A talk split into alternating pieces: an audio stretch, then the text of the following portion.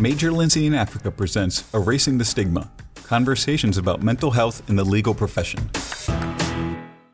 Welcome to Erasing the Stigma Conversations about Mental Health in the Legal Profession. This podcast is brought to you by Major Lindsey & Africa, the global leader in legal recruiting and advisory services. I'm Mark Iacchino, your host. I'm a managing director in Major Lindsey's Transform Advisory Services practice and I have a great guest lined up today, Chris Parsons from Herbert Smith Freehills, the chairman of the India practice and a mental health champion. Chris, I'm going to turn it over to you to tell the audience a little bit about your background and and and why you're such a compelling guest because we're thrilled to have you.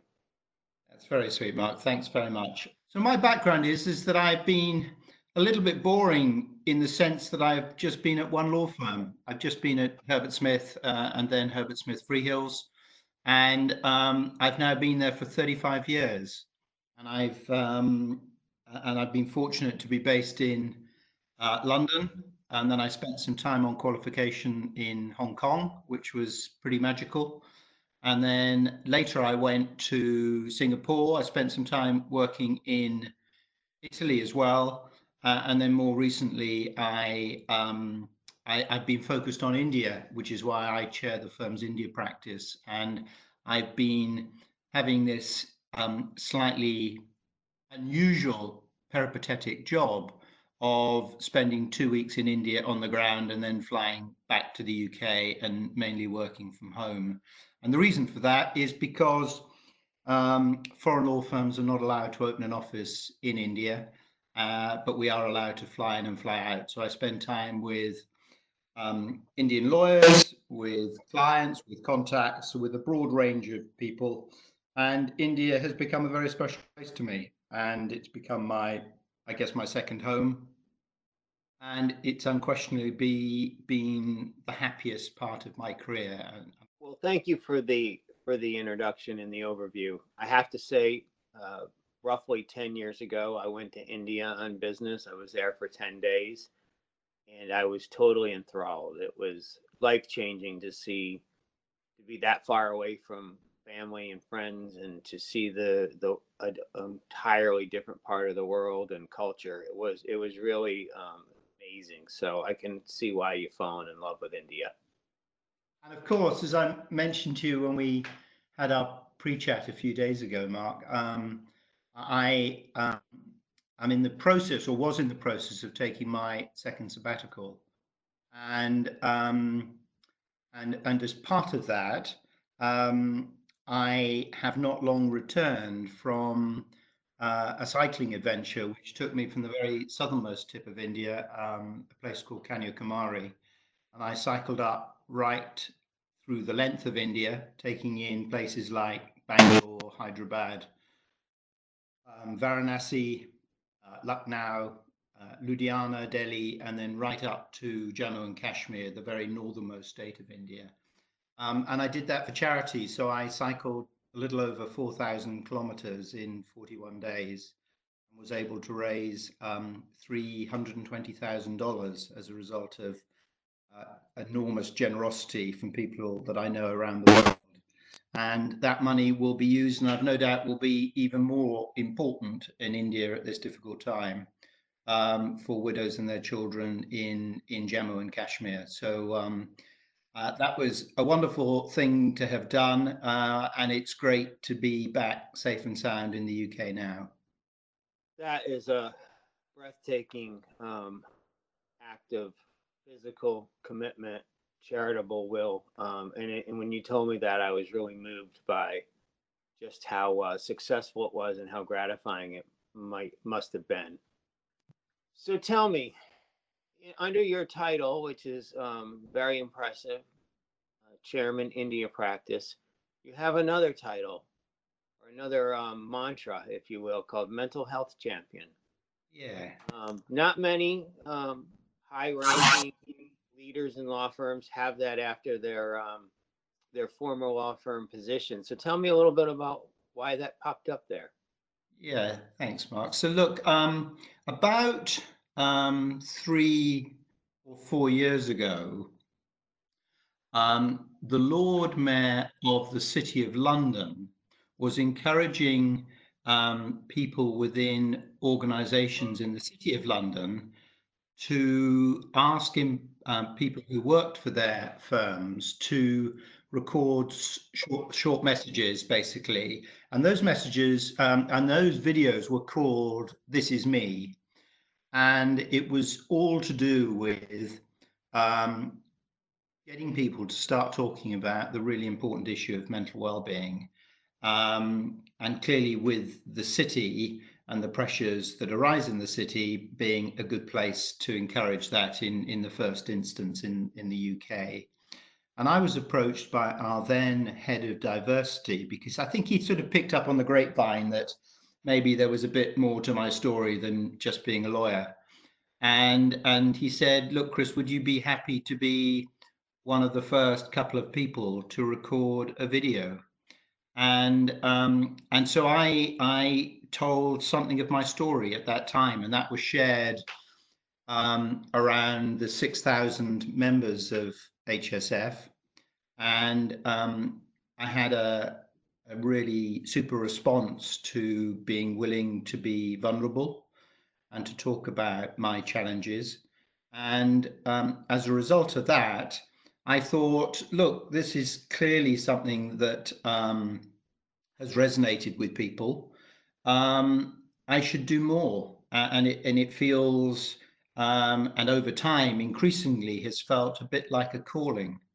And um, so, you know, along with my role in India, this is unquestionably one of the things that is most important to me. And I've um, spent an increasing amount of time focused on not only trying to help the firm with mental health issues, but also more broadly. And I um, have been fortunate to speak in many places around the world um, about my story and about um, something I've learned around best practice and also to share my sort of personal tips and things.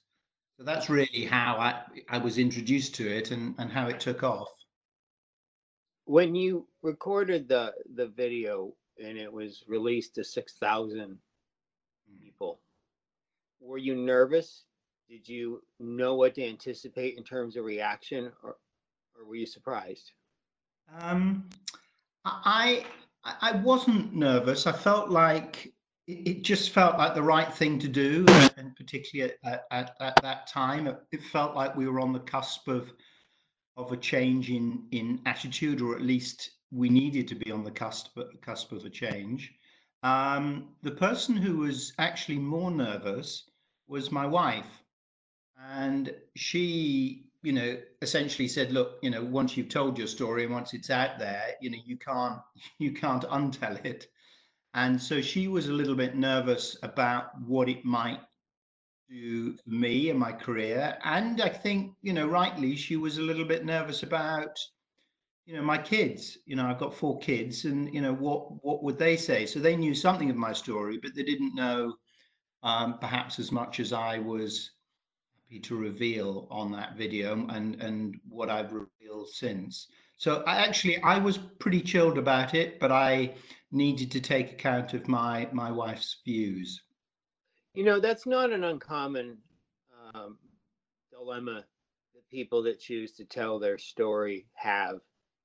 You know, from personal experience, my willingness to tell a story and, and my family's reticence is, is very much the same and for very much the same reasons. And I think it's for a lot of people, and it's a protective mechanism, really, um, because they care about you and they care about how you might thrive or survive once you're out there because once you tell your story it's it's there so why don't you start and tell your story yeah. We're in a good segue to hear that story.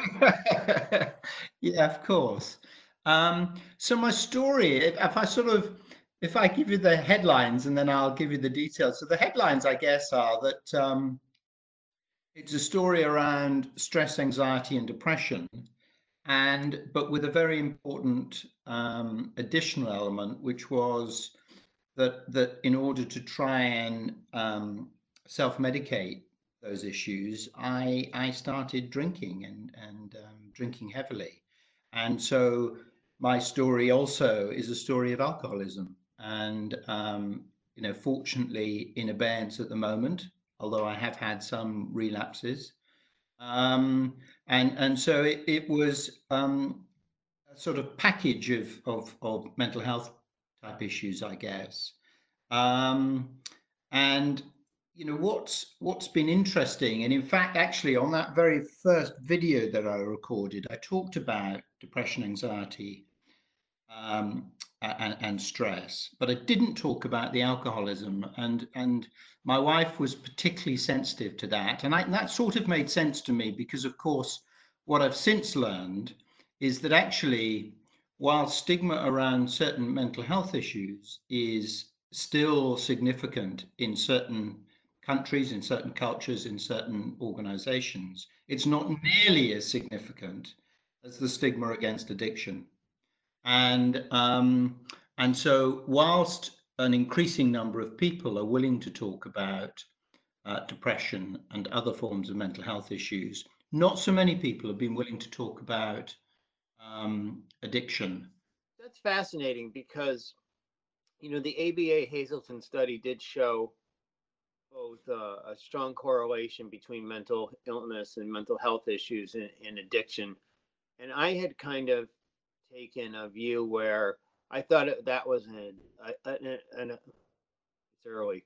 I thought that was an addiction centric report in some ways, mm. and actually didn't didn't hone in nearly enough on, uh, well, didn't hone in as much as I would have hoped on mental health. So you're you kind of have a 360 view of this in terms of the stigma and i think that's just fascinating. I don't i'm just it's just interesting to me that it was um your experience that the addiction component was more stigmatizing than the mental health component. Yeah yeah and look and i'm at, you know i'm very very clear about that. I've been very fortunate so and I'll go back and tell you more about my story in, in a bit, but just uh, as, a, as a, an important aside, I um, about two years ago, um, I went on the board of something called MQ Mental Health Research, which is the leading mental health research charity in the UK.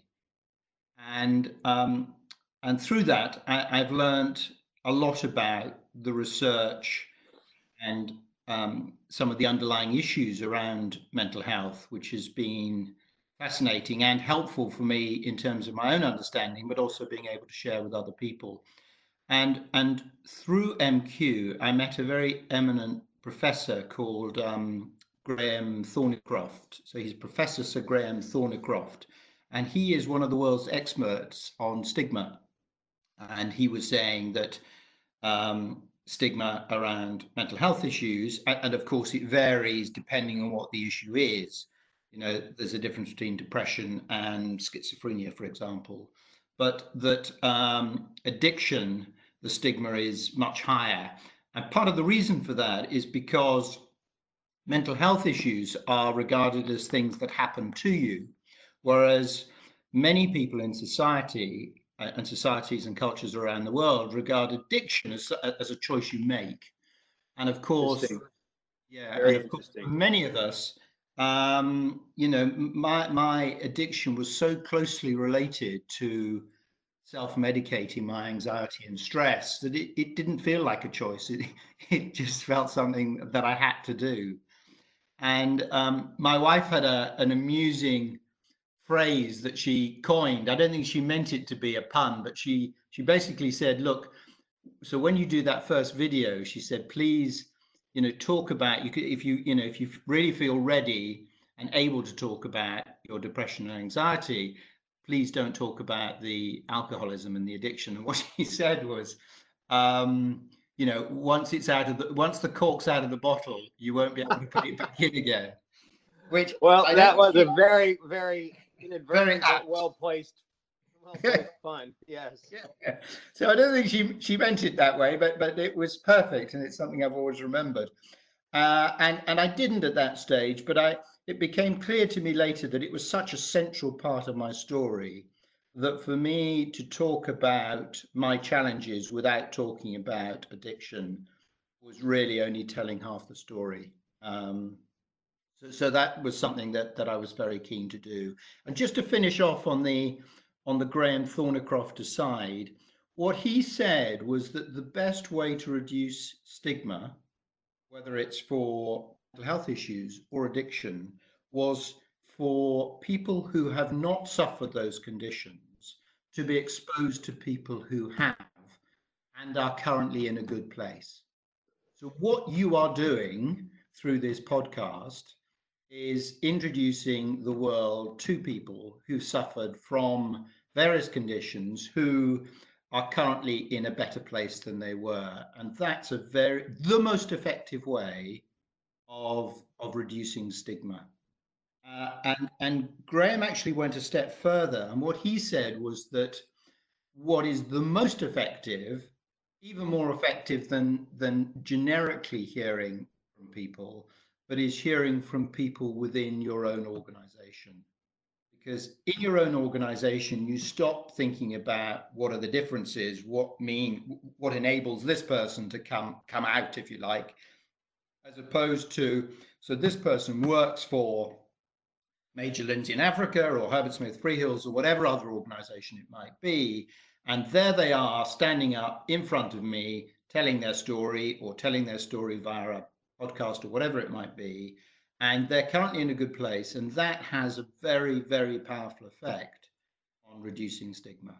I think you've made a point that really is powerful, which is it's important to share stories to erase stigma, but it's important to share stories with your cohorts in particular because they are in, in our profession they are often the people who are most worried about being viewed as weak or unable to execute their jobs or being judged as not good enough when they can hear the story from someone who has matriculated through the firm for three decades um, risen to some position of authority and um, is able to share that. I think it is it is an enormous groundbreaker. I think what you're doing is is so valuable because it's it sets a tone for younger lawyers that they can um, they can they can man, they can address these issues with some comfort that it's been done before and, and done before by someone who has been successful and established at the firm. So I think that's phenomenal. So let's hear more about your story.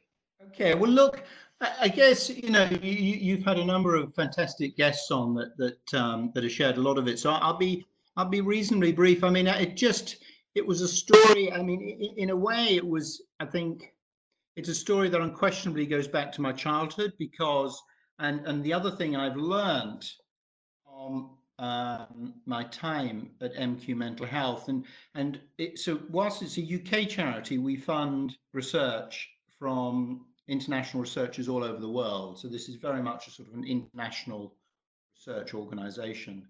And one of the things that I've learned is that 75% of us who go on to struggle with mental health issues, the seeds are sown before you're 18.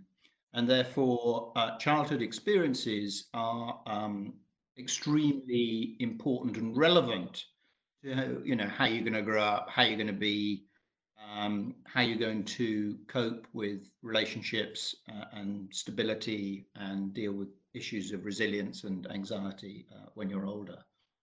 And, and, and so that would certainly be true of me. I had a very difficult relationship with my dad. In particular, my dad, so he married my mum uh, really young. They were both 18. Um, and, you know, my dad, and, and of course, you learn these things much later but he, in turn, had a very difficult relationship with his dad. And, and of course, it's often the case that, that history repeats itself. And he, um, he passed away um, not so long ago.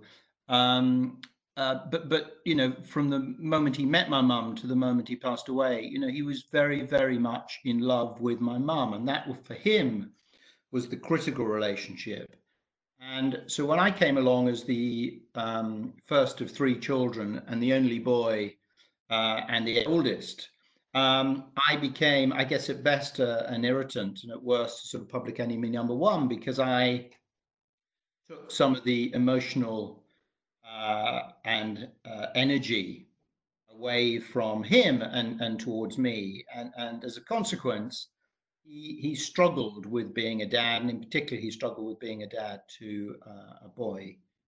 And so he was often um, uh, in a very, very bad mood. Mornings were awful, and I used to really spend my time keeping away from him. Uh, and um, I guess the only positive that came out of it, or it felt like the only positive, was that I turned into a bit of a swot because I spent pretty much all of my time in my bedroom um, reading, listening to some music, uh, doing schoolwork, um, and of course I did that to keep out of his way because I was I was terrified of him, um, genuinely terrified of him.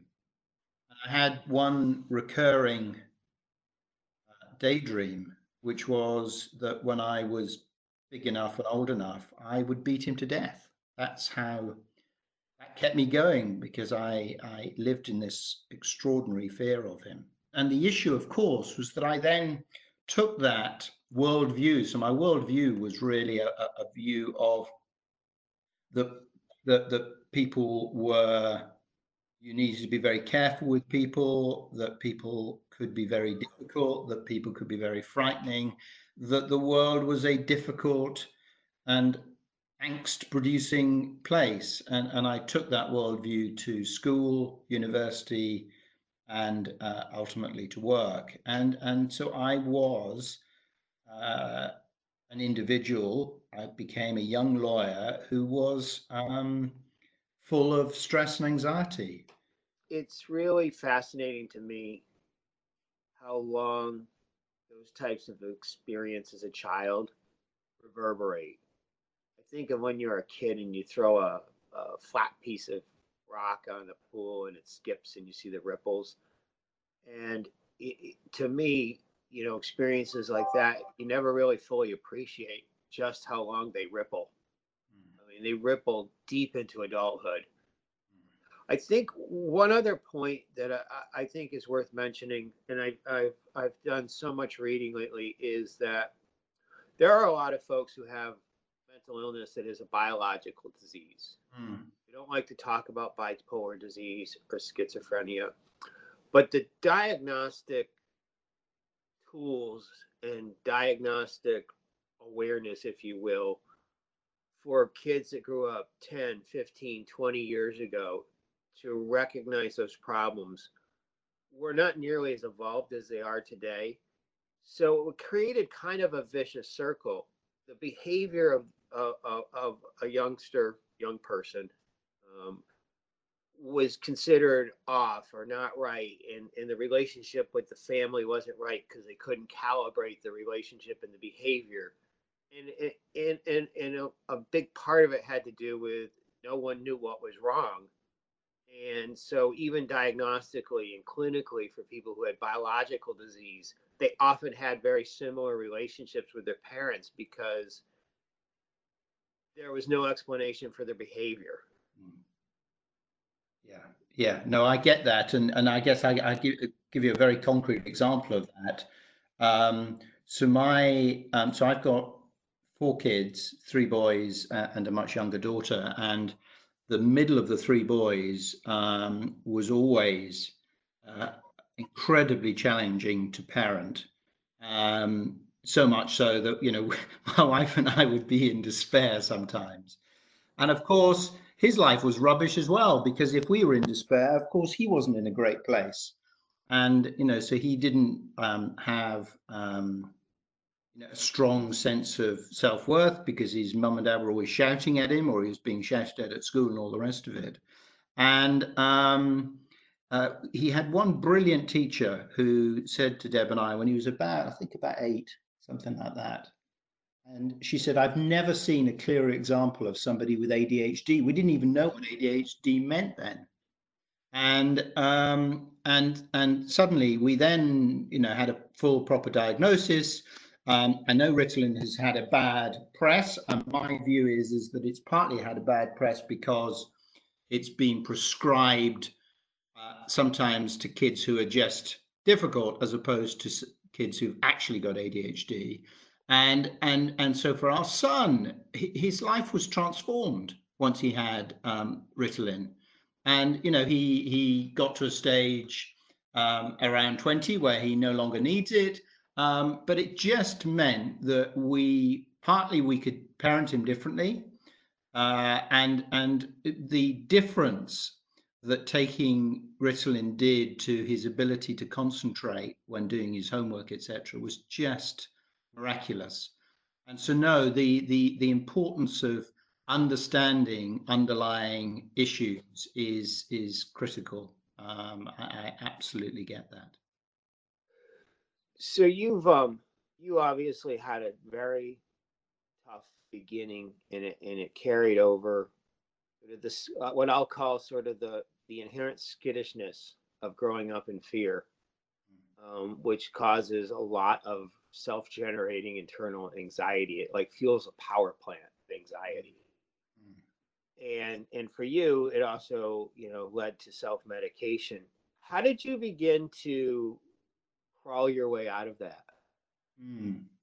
Well, the, the answer is uh, pretty badly, actually, Mark. You know, I'd like to say that I you know, I was rational about it, that I was, um, I sat down and thought, you know, I'm not feeling right, you know, I, I need to get help. None of that happened.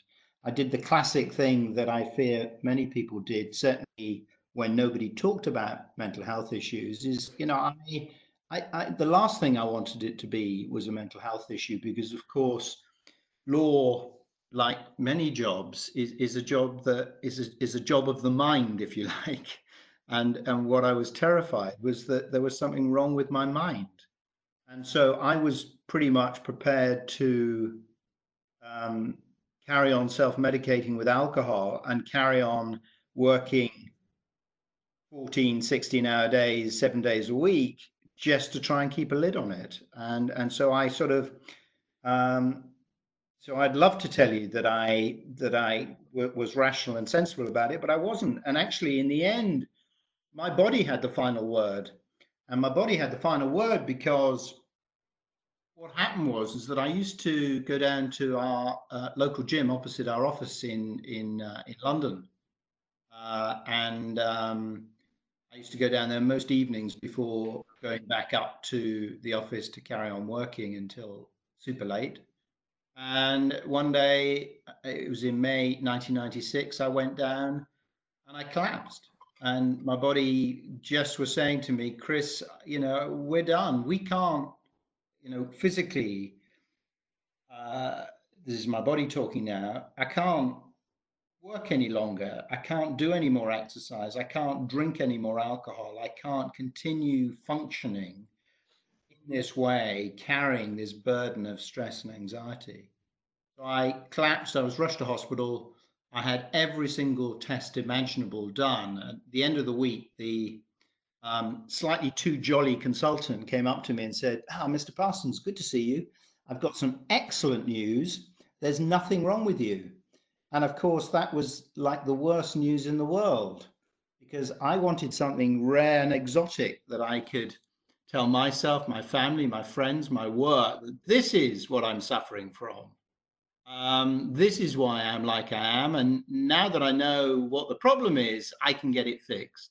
But of course, with nothing being wrong, it only left a mental health issue. And um, and then actually things spiraled even further because my I, I thought that I was never going to work again. I was never going to be able to support my wife and kids. I was never going to be able to look friends and colleagues in the eye again and say, look, you know, I'm not up to this, I can't do this, I'm a failure.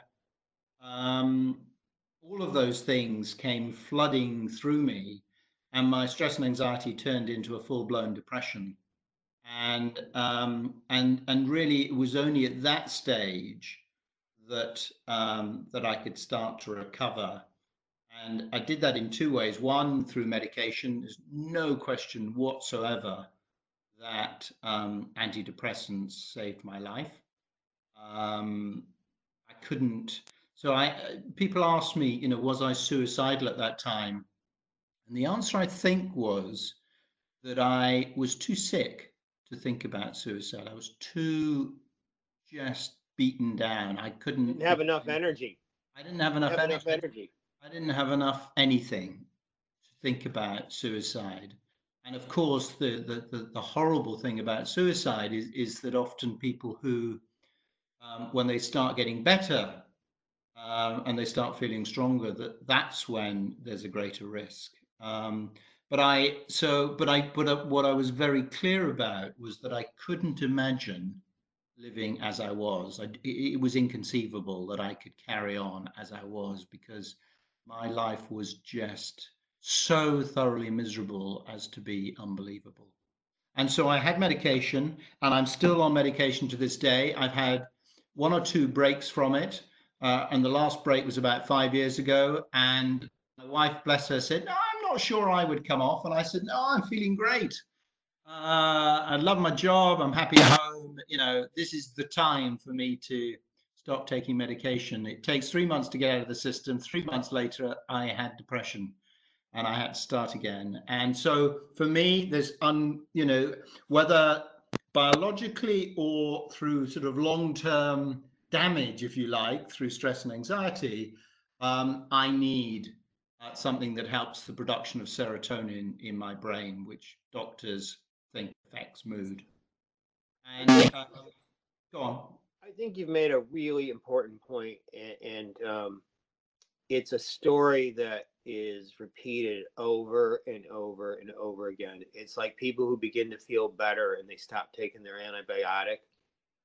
You know, I think one message out there because me- medicine has become stigmatized mm-hmm. and it is um, for some people, many people, a, a long term modality for controlling either biological disease or a disposition towards depression is that if there's a takeaway, just because you start feeling better, unless your clinician tells you you should wean off of it, you shouldn't make that decision yourself. It never goes well. Yeah, and, and in fact, but he, you know, I did this with, you know, I went to see the doctor and I said I'd like to try, and the doctor was supportive. So it wasn't that I sort of, um, you know, took took took medicine into my own hands. You know, I I thought I was in a good place, and and and so my doctor was very supportive of at least trying, but at least saying to me, look, Chris, um, you know, th- th- this, you know, you may need to take it long term. So please don't get super upset if you start feeling unwell again. So, you know, I'd at least had that warning. And of course, that's exactly what happened. Uh, and so I, I did come off it under guidance, uh, slowly and carefully. Um, but but for whatever reason, uh, as you said, you know, I'm one of those people who will need to take it for the rest of my life, and I'm completely cool about that. And I think that you you you've said something really important. The marginal side effects you might have from the medication are far less severe than the major side effects of not being medicated. So what happened when I first shared my story was that the feedback was, I guess, twofold. One was um, people were very grateful that I'd shared it. They found it very helpful. They found it important that people could be vulnerable at a senior level. All of those things were incredibly positive. The less positive comments, and I was pleased that people shared this with me, was that, look, Chris, maybe it's okay for you because you've been around a long time. You've won the trust of the organization. You proved at a younger age you were able to do the job, and therefore people were willing to uh, back you in trying to move beyond your challenges and, and be able to continue with the firm. But wouldn't it be very different for people in business services or uh, PAs or more junior associates or any associates or trainees within the organization? Surely it would be much more difficult for them to come out and tell their story. And so for me, what was significant about, I guess, a year ago, maybe a little bit longer now, was that when we, so each year we've we've done this "This Is Me" video piece, and um, to begin with, it was just um, a couple of partners, and and actually, in, in fairness, one PA also told her story. Obviously, a very brave PA, which was wonderful. Um, but now, today, if I were to go onto our intranet, I would be able to find trainees, um, junior associates, mid-ranking associates, senior associates.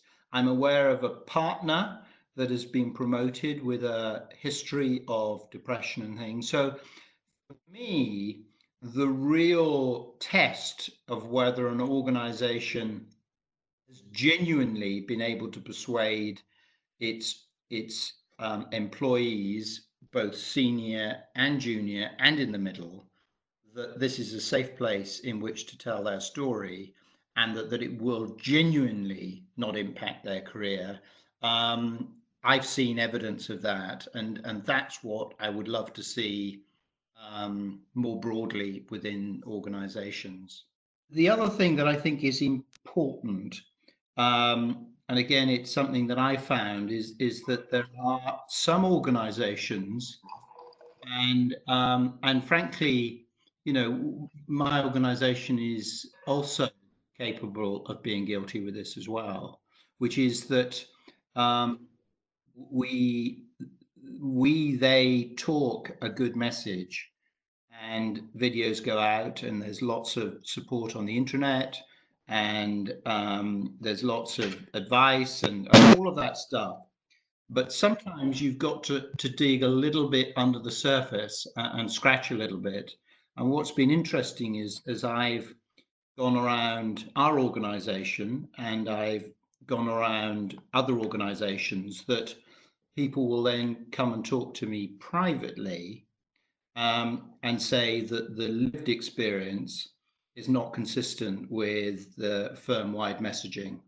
And, and in a way, I guess, Mark, that's not surprising because we've had to deal with years of um, of stigma, years of behaving in a different way, uh, of a culture of you know this is how we do things around here. You know if you if you're going to survive you need to be tough. You need to be able to sleep four hours a night you need to be able to you know j- just be you know a, a, a, tough guy or gal in the m&a team in the disputes team in the finance team whatever it might be. Um, and yeah i know the firm says that mental well-being is all really important but this is what i need from my team in this job. And if you want to be part of my team this is the sort of person that i need and want. And so i you know very um, almost heartbreakingly have spent time with privately with with associates and particularly junior associates crying saying look chris um, we need to do better because um, it's great that you're talking about the importance of this and how um, how um, how the firm is treating it. Um, but but we need to make sure that individual behaviors reflect those values that we say are so important to us. And we've had uh, we've had an interesting amount of discussion with some of our guests around that. Um, that, that creating the programs as an investment that firms feel necessary, but that they're in some of this, frankly, some of the guests have expressed a view that there's some demographics that that make it hard because there's partners and leaders of a certain generation and gender that um, until they go away and a new generation comes in, that things won't really fully evolve. And, and we don't have data to support that, but it is a recurrent theme that that you know we we have a new age model and we don't necessarily have new age leaders. So that shift in, I think, execution at the firms from a leadership perspective, it's a, there's a lot of things to decode for, for people who grew up in that system. And it's it's much like doctors who grew up, you know, as residents working, you know, 48 hours straight. You know, now we understand you can't work someone 48 hours straight and expect them to make good life-saving decisions you know it, it's sort of that um, i went through it you should go through it and it's i think that's going to take a long while to resolve it, it is and of course you know there are people juniors in the teams of those partners now and i don't think actually it is necessarily a gender thing i've seen plenty of of, of female partners who are every bit, if not tougher than some of the the, the senior male ones.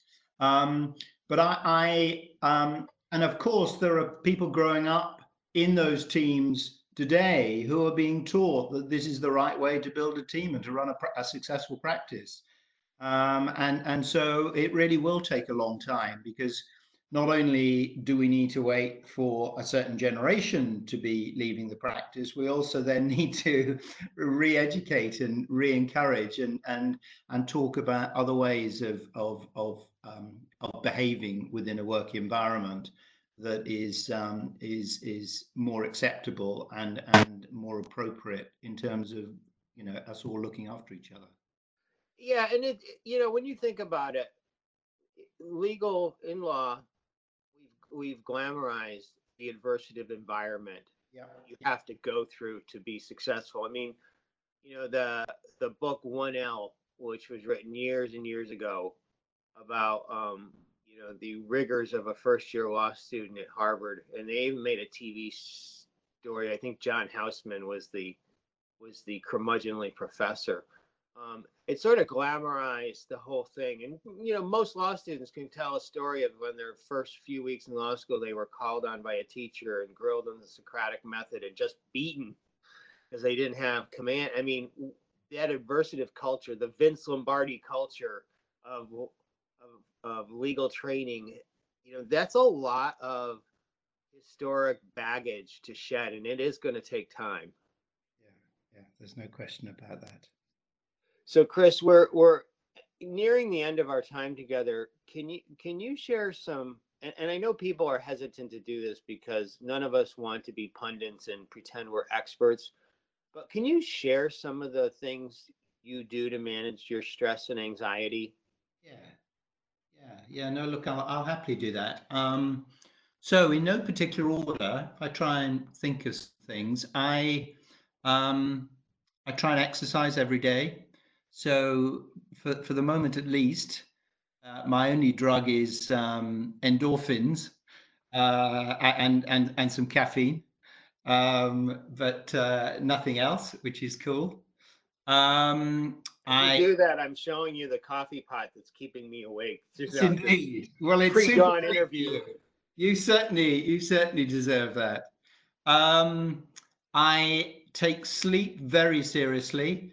And I encourage everybody to read the wonderful um, Matthew Walker, Professor Matthew Walker's book on why we sleep, which I think is just extraordinary. And if people haven't read that, please, please do. Uh, it's just amazing. And you'll never think of sleep in the same way again. So, sleep is absolutely vital for a whole raft of reasons, including for our mental well being. So, I try and I know this is tough for lawyers, but look, we can all do things that are super important for us. Uh, I try and get eight hours sleep a night, or, or, certainly between seven and eight hours sleep a night. So that's very important.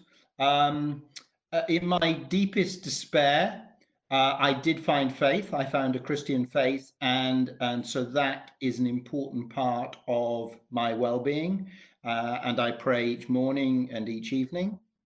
Um, I am a, I'm not really meant to talk about this too much, but I'll mention it very briefly. I'm a very, very happy member of AA, and the AA program and its 12 steps are uh, and continue to be an ongoing importance, not just to keep me safe from alcohol on a daily basis, but also as a sort of way of living and an approach to life. So, so that's the, the, the, the whole a 12 step program is really important.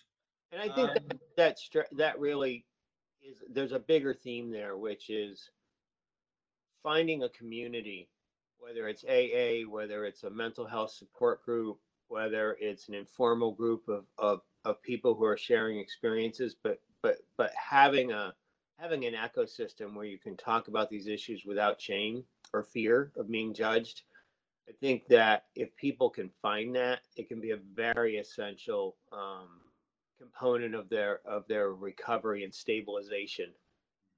I, I couldn't agree more, Mark. And and interestingly, and perhaps I I just finish with this, uh, unless you've got any other questions. I I watched a wonderful TED talk recently, which is the you may have seen it, but it's the it's the long term study that's been undertaken on on happiness, and it's been running, I think, now for 75 years, and they've been tracking the same individuals periodically over 75 years to try and establish what's important to them, what makes them happy, what makes them content, all of those sorts of things. And um, and they compared it with um, the views of millennials of what millennials thought would be important and what millennials thought would be important. And I'm sure I would have said exactly the same thing when I was young. What they thought would be important would be fame and or money, and ideally both. Whereas what this um, 75 year study, it's the longest study ever done into happiness. And, it, and it's, uh, it's, um, it's a 15 minute TED talk. It's fantastic. Uh, it's called uh, The Study Happiness or The Longest Study on Happiness.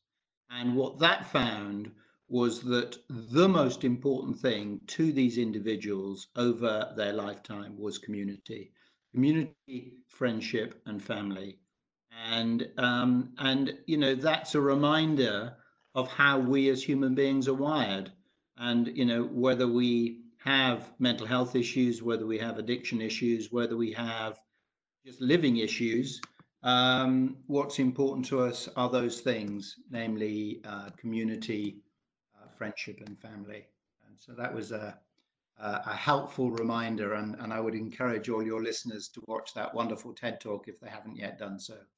I think um, as we bring this to an end, that gives us a chance to do a little public service announcement.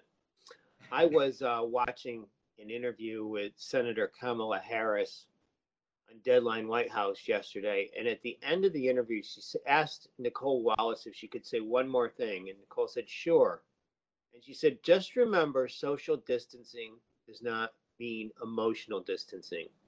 Yeah. And I know for I'm currently um, I'm currently sequestered by myself, but I found out that I, I have had more virtual coffee and made more effort to reconnect with people. And I think that that's, you know, right now we're in a very bizarre time. And I'll just remind people that the telephone actually transmits the voice. You can see people like you and I are seeing people, you know, thousands and thousands of miles away um, you and your study, me in my um, me in my kitchen. Um, and, and and I think during this time more than ever, community is important, and you can cultivate community even when you can't physically touch your community community members. And I think that's a great message for us, perhaps to end on, is stay connected. Now more than ever, stay connected, especially if you suffer from these issues. It's important that you not retreat into yourself.